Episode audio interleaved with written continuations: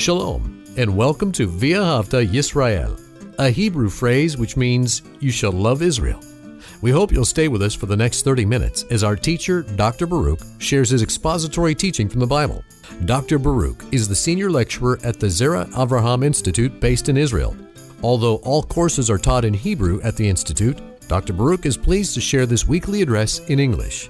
To find out more about our work in Israel, please visit us on the web at loveisrael.org. That's one word, loveisrael.org. Now, here's Baruch with today's lesson. Are you spiritual? Do you have the perspective for life that God would want you to have? How the Spirit of God leads us to think and not just think, but also behave. If you do, then you are going to love the law of God. Another word for law is simply the word instruction. And instruction is a good thing because it allows us to achieve what God has commanded us to do. He instructs us so that we can fulfill His good desires.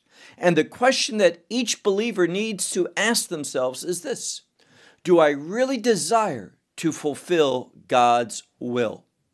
This is how the Spirit of God moves an individual into obeying the Word of God.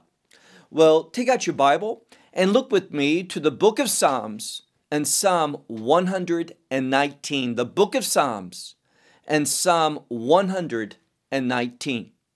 Now, we're going to begin in a few minutes with verse 41.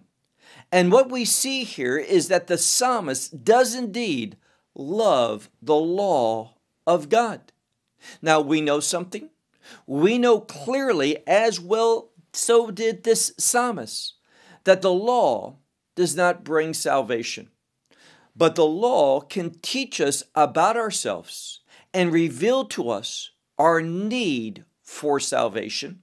And through the law, we can find how God saves, meaning, what is it that God does? What is it He provides so that we can be redeemed and brought into an eternal relationship with Him?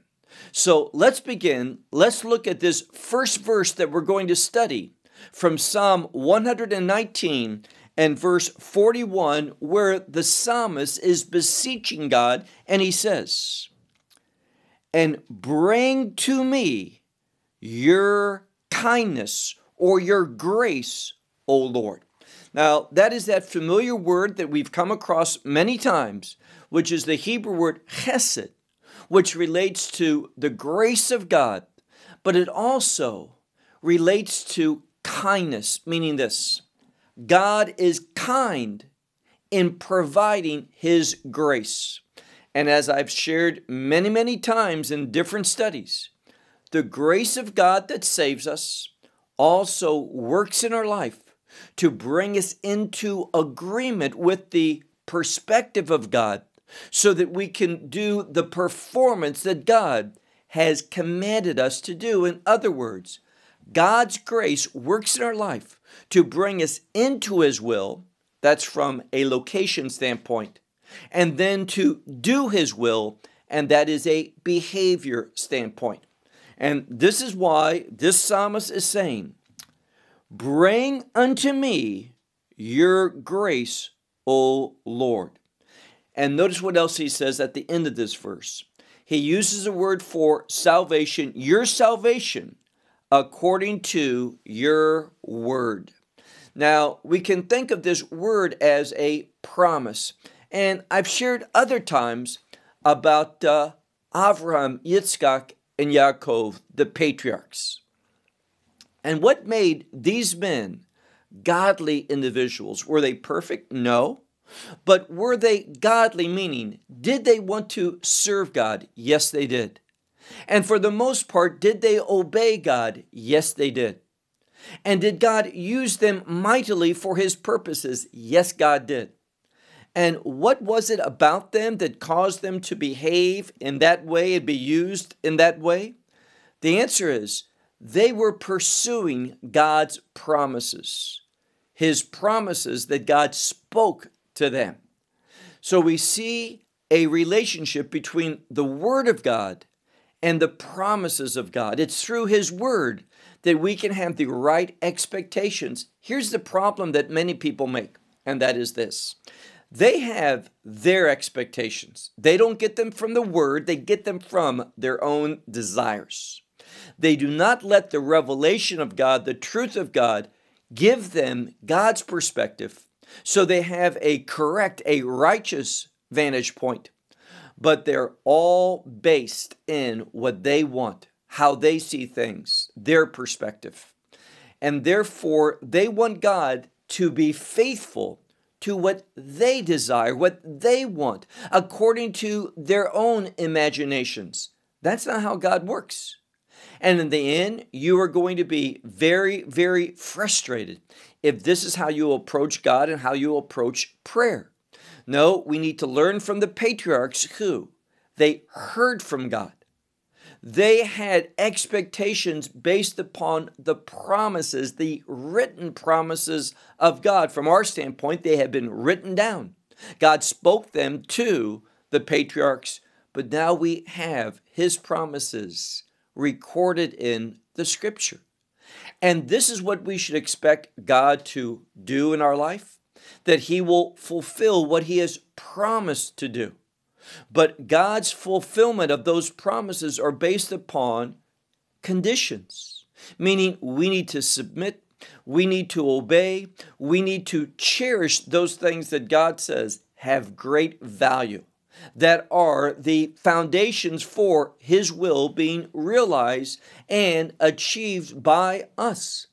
And God supplies, and hear this God will supply everything that a person needs, meaning a believer everything that a believer, a disciple of Yeshua, needs in order to complete the will of God. That's how the Holy Spirit works in such a person's life. He provides everything that provision, that perspective, that power, everything in order that we can accomplish the purposes of God. So look again at what he says here. He says, your salvation, it belongs to God. Your salvation is according to your word. And here it's talking about within his word those promises. Verse 42, where he says, And I will answer, and this is, I will respond. It is a word of action, behavior, and sometimes that action is simply speaking and he says, I will respond a word.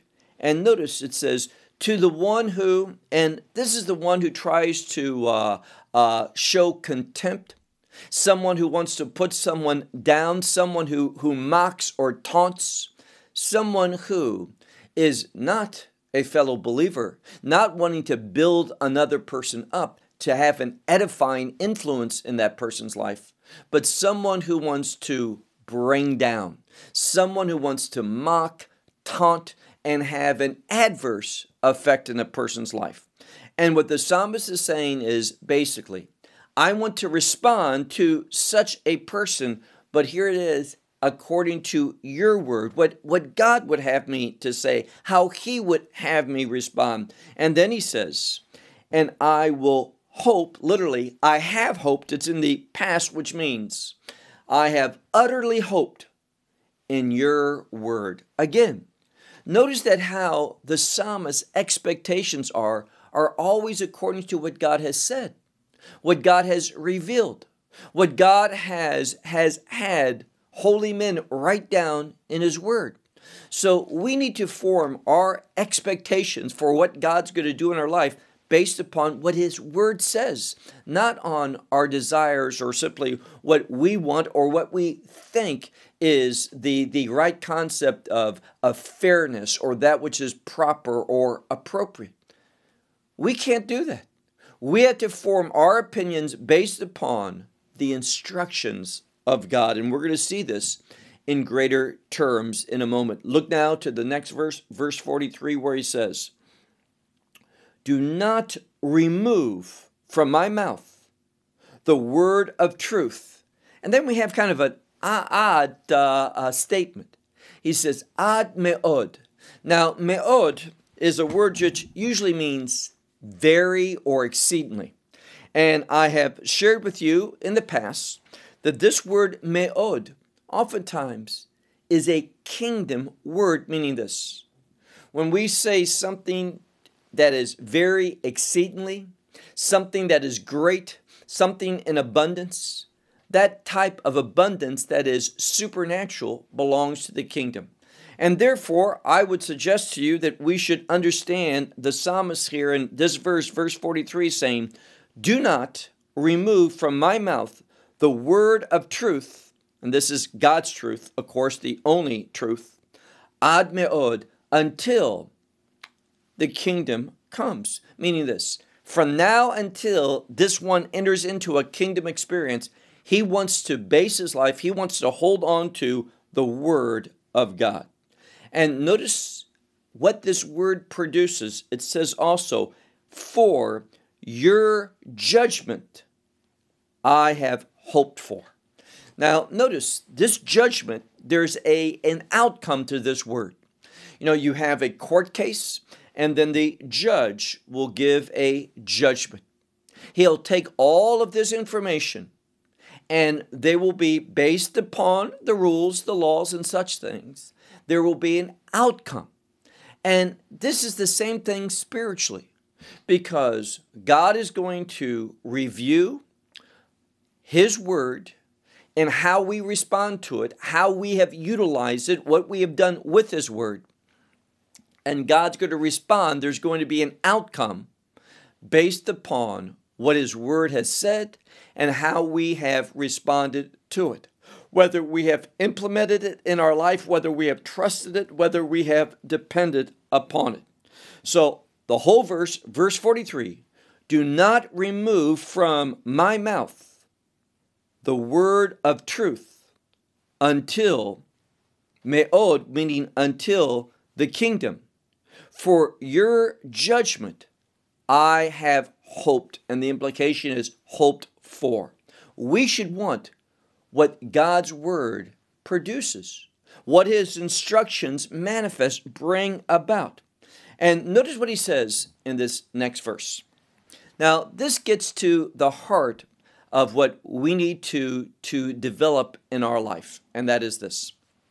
He says here in verse 44 I have cherished your law always. Now, this word for cherish is a word for keeping. The reason why I translated initially as cherish because this word and the root is lishmor. Now, that word speaks about guarding something, holding something, caring for something, keeping, obeying, something along those lines. But here's what's important this word usually implies that the reason why someone is guarding it, why someone's keeping it, is because they understand the value of it. And when we look at God's word being informed with the vocabulary that the Holy Spirit has inspired this psalmist to write down, what it tells us is this that this one, the one who wrote this psalm, he has a, a esteeming, a great, great value he feels in regard to the Lord and his law. And therefore he says, I have kept your law always. And then we see that same uh, type of kingdom language where it says, forever and ever. Now, this is the term leolam va'ed. Leolam usually has to do with all of time and also it can mean all of space. The word olam can mean world. And we're talking about all the universe or all the universes, the cosmos. What he's saying is this one has a total commitment, and hear that a total commitment to not just do the instructions of God, apply them to his life, but he values, he esteems the law of God. And what he's saying here is that from that moment, when he put his faith in God, when he entered into a covenantal relationship with God, that this one has valued, he has cherished, he has respected, He has, has placed great, great price from his own standpoint upon the law of God, so that he always does, always keeps, always guards, always cherishes, and he's going to continue until the kingdom.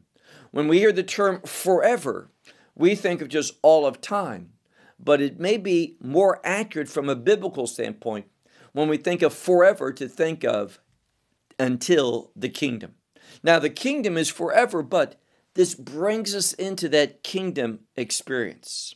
Then look at the next verse, verse 45, where he says, I have walked. Now, here's what's important.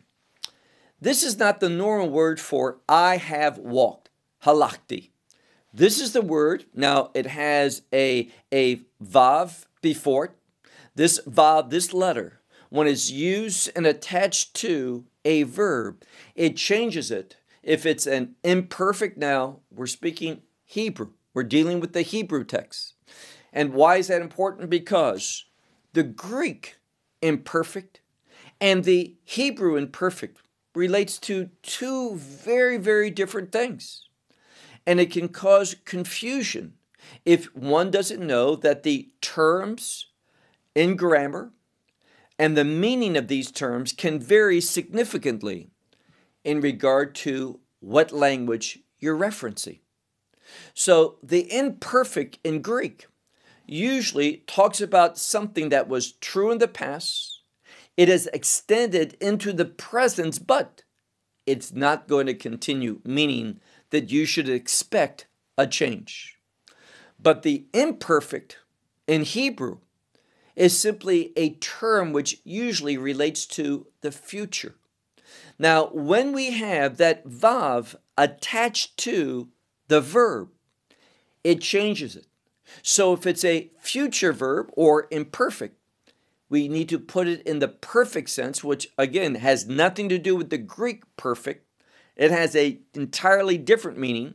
In Hebrew, the term perfect simply relates to the past, a completed act. And therefore, what he says here is that I have walked, but again, it's not the word halakti, the simple grammatical construction. This is unique. It's the hitpalel. And the hitpalel, some will say, well, this is a reflexive stem. What do we mean by reflexive? It means going back and forth. And therefore, we might say that it shows a, we might use the English word to pace. Someone paces back and forth. Now, not too long ago, I lost something, and I was in this area where I lost it, and I would go back and forth. Why? I was scrutinizing, I was looking intently. And this is the intent here of this, this hitpalel verb being used. Because of the vav, it puts it into the past where he says, I have walked, and notice the next word, in, and then we have the broad places, the wide places. Now, what is it talking about here in this, this sense. I have walked in the broad places. And again, I have walked means back and forth or continuously or in a committed way. What he's saying is this it is because I have applied your word. Let me say that differently. It is because I've implied, applied your truth to my life. It is going to broaden my perspective. What, what do I mean by that? Well, here's the problem. Many times we get what I would call tunnel vision in regard to our prayer requests, meaning this I have a need. I'm praying for that need. That's wonderful. You ought to. But the problem is, we oftentimes have the solution. So we don't come before God saying, God, I have this problem. Would you please help me? And expect God, who loves us, that He will move in that situation. What we do is say, God, I have this problem and I want you to do this. I want this to be my solution. And we focus in so much on that particular solution that what happens? Well, when God provides a better solution, We don't see it. We don't take note of it. We say and we get angry and we get frustrated. God, why aren't you answering my, my prayers? Why aren't you doing something in this? Why, why are you being so quiet? Why are you ignoring me? But God's not doing any of those things. The problem is that we have anticipated, we have expected something not based upon His word, but based upon our mindset, our logical view of, of this situation, where we think, well, obviously, this is the solution that, that I need. And because we are focused so much on this, we don't see. We don't see that God may have a large variety of different solutions that are better than the one that we chose. So he says, I have walked in, and the implication is in the broad way. I have had, through obedience to your word, walking consistently in the law of God, I've had a change in perspective. I see things differently. For, notice what he says, for your, and this is a word for a command. It's not the normal word for a commandment, mitzvah. This is usually used in a military context or a law enforcement context when a superior gives an order, when he says, You do that. It's a charge, it's a, a command, but it's usually oral. And notice what this one says For your commandments I have sought. Now, I hope you see what this, this scripture is doing. He is walking committedly to the instructions of God. God is going to broaden his perspective. And he says, I have sought. This is a word, darashti is a, a word for want, but it's a word for want or request or seek, but it's stronger than the typical word. And that's why it's so important for us to learn a little bit about the vocabulary of, of the biblical language because it means something very, very different. When someone says, Ani bikashti, I requested, I sought this. And someone says, Ani darashti. Darashti is much more intense. It has much more feelings, emotion, and commitment behind it. And so this, in my opinion, really stands out in this this this verse, this 40, 45th verse, where he says, For your orders, we might say, I have sought. Now, it implies something that's so very important, and that is this. This one knows something about God, and that is this God is omniscient, He knows all things. Nothing surprises God. And therefore, when we are in a time of trouble, a time of affliction, a time of, of discouragement, something that's negative going on in our life, we need to remember none of this has surprised God. God was aware of it, and that God can provide to me what I need to do, what I need to receive, what I need to understand in order to triumph over this and to be a conqueror in His name and by His provision and His presence in, in my life. And therefore, what is this one saying? He's saying, I desire in the strongest way, the most intense way, I desire your orders, your commands, your charge. Tell me what to do because I realize that it's in your word that I have my perspective change. In other words, obedience to the instructions of God will change your perspective. It will cause you to see things very, very, very differently. So someone says, Well, you know, I go to a congregation and they believe that the commandments of God are done away with.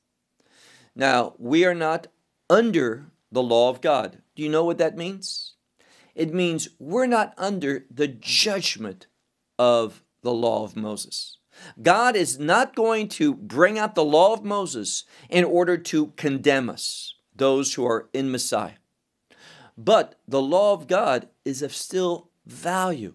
It still has relevance.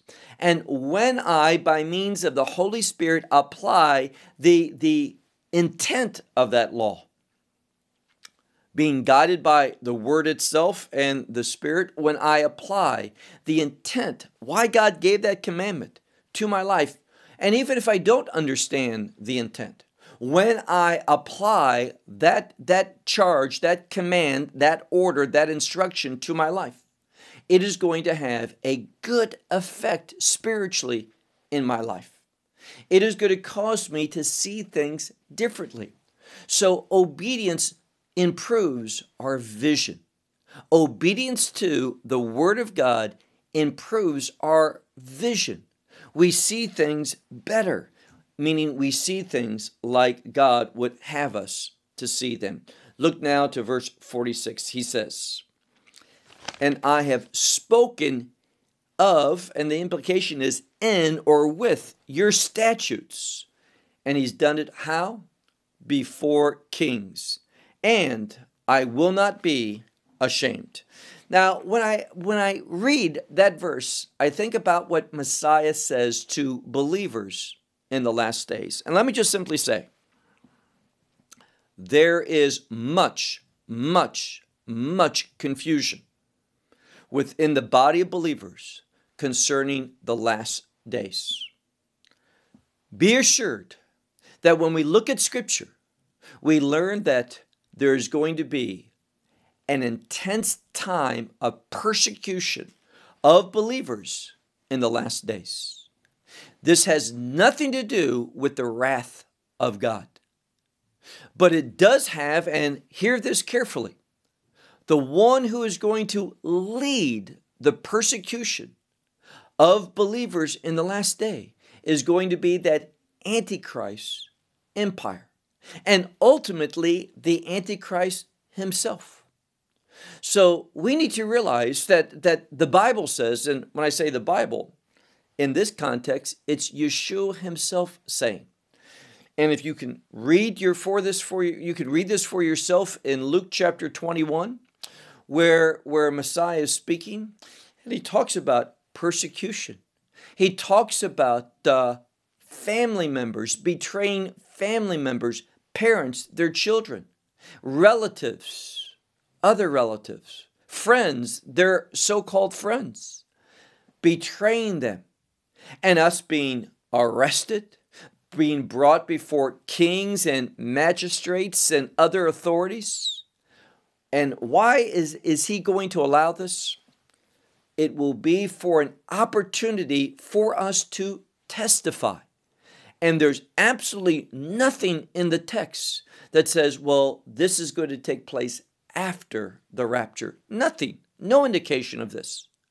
The problem today is this many people make assumptions, assumptions that are not biblically grounded, cannot be supported in the scripture and they put this as kind of benchmarks for, for their theology and work backwards. Because this is the case, therefore we know this. Well, do you have a verse to prove and support what you just said, that assumption? Because we know this.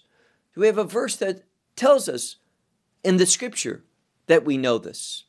So many times when we look at eschatology, that is the, the doctrines of the end times. People don't have verses. They all have these strong doctrines that they hold on to, but they don't have biblical proof for them. It's what they're being taught. And, and frequently they hold on to them because, God forbid they feel. If I don't, I may be put out of this, this community. I may not be welcome anymore among these people. It might uh, damage my, my ministry. And therefore, and I can share with you numerous examples where, where someone will say, uh, We'd like you to share on this subject. Okay, it's a last days theme and such. But because I don't share what is popular and what is frequently taught, what happens? they must do afterwards damage control. because they're concerned of what their followers, what their donors, what their base might think. Well, be assured of something. Our organization never worries about what donors think, what uh, communities and partnerships that we have, what they uh, think or believe. We're committed. Now, is anyone perfect? Of course not. But we are committed to sincerity, meaning this that we want to, to the best of our ability, and we believe we have a good ability because of the Holy Spirit to share biblical truth. And whatever the consequences, whatever the outcome is, that belongs to God. God forbid that we let thoughts such as, what, what's someone going to think about this? Well, what, what might this mean for my donor base? Those thoughts never could be figured into what I'm going to share, how I'm going to share this, what am I going to teach, what doctrines am I going to embrace. Once we begin trying to please men, what does Paul say? He says in Galatians chapter 1 and verse 10, if I was still trying to please men, I would not be a servant of, of Messiah Yeshua. I wouldn't be a servant of God. We want to serve God.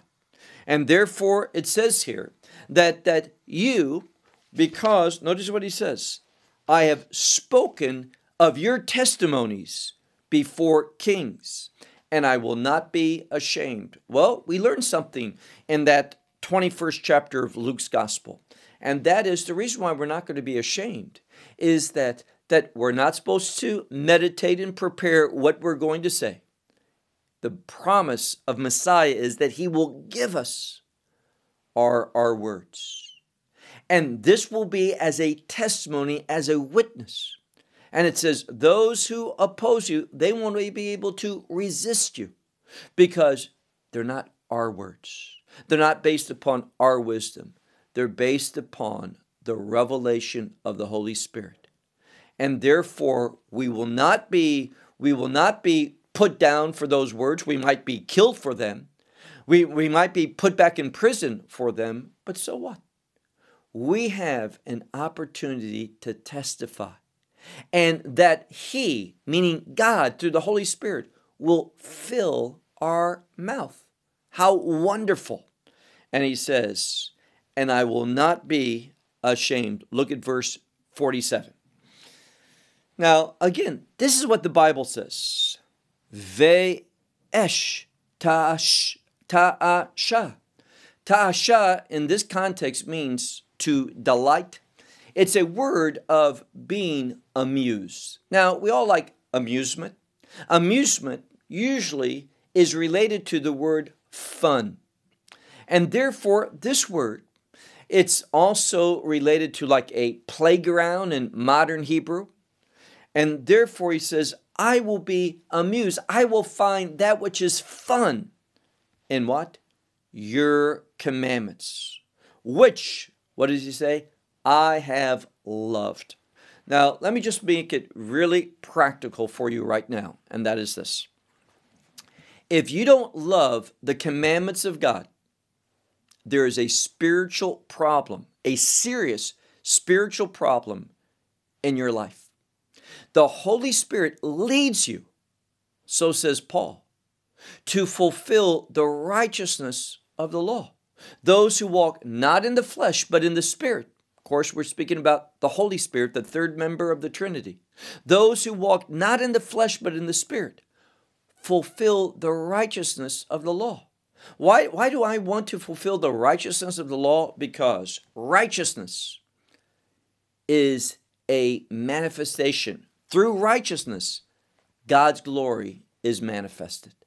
That should be your utmost desire. So the psalmist says here, I have found fun, I have been amused, I will delight, however you want to translate it, in your commandments, which I have loved. Now, for me, Psalm 119, what a special psalm, how it emphasizes and lifts up to us the power and the, the outcome of implementing God's word in our life. Let's look at our last verse and we'll be done. Verse 48, where it says, I will lift up my palms. Now, here again, so many times people are careless with, with the, the word of God. Doesn't say hands. Now, I believe many translations will say that. I will lift up my hands. Now, obviously, the palms are part of your hands. So if your palms are being lifted up, so are your hands, but there's an emphasis on palms. Why? You do a study, we should have clean palms, not stained with blood, not palms that are, are rooted in behavior that is unjust, unrighteous, ungodly, but that which represents the character of God. So he says, I will lift up my palms to your commandments. What it's saying here is this that the commandments of God, no, we're not saved by them, but when I, led by the Spirit of God, apply them to my life, it is going to have a purifying effect. You say, how so? Well, right now, I'm talking to someone and I'm tempted to lie. But when I remember the commandment, thou shalt not lie, I don't. Now that's the hope.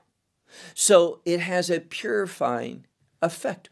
The more you know the commandments of God, and let me just share with you my experience. I see the Holy Spirit in my life, and I don't think it's different for any other believer, that the Holy Spirit, when you know the commandments of God, His instructions, what happens with me is that when I am put in a situation and there is temptation, the Holy Spirit will speak the commandments to me Old Testament commandments and New Testament commandments. And, and remind me of what God expects from me, what He has commanded, what He has demanded from me. And remembering that causes a purifying effect in my life. I remember what God has said, and I begin to pray, God, give me the strength. Help me not to commit that sin. Help me not to disobey your instructions. Rather, God, help me to obey your instructions, for I want to be used by you. And I have found that when the Holy Spirit convicts me by reminding me of, of a commandment in the scripture. Here again, whether it's old or new, doesn't make any difference. The Holy Spirit uses all of God's word. He's not a Holy Spirit that says, let's, let's unhinge the, the New Testament from the Old Testament. I was uh, uh, listening to a video that someone sent me, and I, I infrequently do that because if I did, I would do nothing else. But this person I know well, and he said, please listen to it. It's not that long, only eight minutes. So I did. And what we find is someone whose theology is totally cut off from any of Old Testament prophecy. And this one simply believes if you can't find it in the New Testament, then it's been done away with. That is false. See, I believe, and I hope you do as well, what God has promised, whether it's old or new, He's going to keep. And I see evidence for that. For example, I see that it says prophetically in so many prophets that in the last days, He is going to bring the Jewish people back to the land. He's doing that. I, I don't have to see a scripture in the New Testament to say that's God. And because someone may not see a scripture that says that in the New Testament say it's just coincidence. It's it's man, it's not God. We have to deal with the whole counsel of scripture. And when we love the law as we should, it will guide us into a perspective that embraces all of God's revelation. So he says here, look again, I will lift up my palms to your commandments, which, and he says it again, I have loved. Now, let me share with you. I'd love to be as spiritual as this man who wrote Psalm 119. I believe that, that I could benefit greatly. That, that if I had the same commitment that this man has for the instructions of God, it would greatly impact my life in a spiritually positive way, meaning God would be more pleased with me. I need to grow. I need to have his perspective on the Word of God. So he says, I will lift up my palms to your commandments, which I have loved. And notice what else he says. I have, and this is a word for speaking, it's a word of conversation, it's a word of discussing. He says, I will discuss. And what will he discuss is in the past? I have discussed, actually, I have discussed your, and it's a word for statutes, or another word for laws, rules. He says, I have discussed this, meaning this is a frequent topic of conversation for this one. He speaks frequently to other people about the instructions of God. And, and we need to remember, and I'll close with this we need to remember what Messiah said. And I hope that this will really give you a, a different vantage point because let me share with you in love and in respect that some of you really need to change your perspective on the authority of Scripture, all of it. Because Messiah says this those who want to be great in the kingdom of God. So ask yourself do I want to be great in the kingdom of God or do I want to be least? You read in, in Matthew chapter 5, beginning with verse uh, 17 or so, about what he says. Do not think that I came to, to do away with the law, to, to transgress the law. He says, I didn't come to do away with the law, but to fulfill it. And then he goes on and says, Those who don't do the law and teach others not to, they will be least in my kingdom. But those who do and teach others to do so. Here again, all within the context of being led by the Holy Spirit to fulfill the righteousness of the law, as Paul taught. They will be great in the kingdom of God. Let me conclude by saying this. So much of, of what is being taught today, what is popular today, gets it all wrong. Now, I'm not saying I get it all right. Of course not. No one does. But the problem is that most of the time, people are forming strong opinions which they are sharing based not upon studying the Bible, but reading some book and being influenced on by someone else that have not used the proper methodology for really interpreting, understanding, and learning what the Bible is saying. We need to be very, very careful to who we listen to. We just don't want to take everything in, but we want to be very, very selective on what we allow spiritually to come into our inner being through the eyes and also through the ears. You think about that. We, we, we ask God right now that He would bless this time that we have had together, that He will use it in a, a spiritually maturing way in those who have heard it. To God be the glory. Great things He has done and great things He will do. I believe that. Shalom from Israel. Well, we hope you will benefit from today's message and share it with others. Please plan to join us each week at this time and on this channel for our broadcast of loveisrael.org. Again, to find out more about us, please visit our website, loveisrael.org. There you will find articles and numerous other lectures by Baruch. These teachings are in video form. You may download them or watch them in streaming video.